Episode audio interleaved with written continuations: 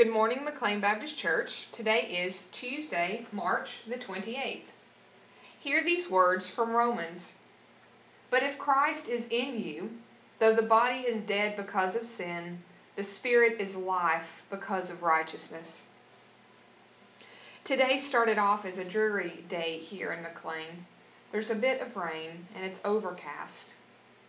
It seems somewhat dead. Though it has a character of death all around us. We're told that the Spirit is life. And when the Spirit is with us, the Spirit can give us life.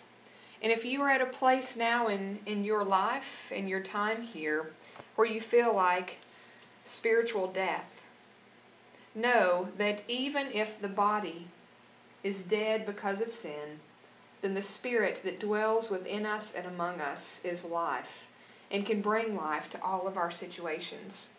My prayer for you is that you encounter this life of the Spirit today. We ask that you continue to pray this week for Rick Ward, who is still in the hospital undergoing treatments for GI difficulties. Let's pray together. Holy God, we thank you for the life that you give us, the life that we're able to have, though we ourselves in our flesh are not given. We thank you, God, for allowing us to know what this life is like in its abundance through your Son. We ask and pray that you would bring this life to those who are in need of it, those on our prayer list, to Rick Ward, to others that have lost loved ones this week and just to those even who are facing difficulties.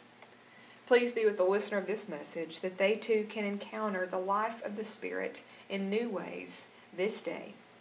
It's in your name that we pray. Amen. May your day today be filled with the life of the Spirit.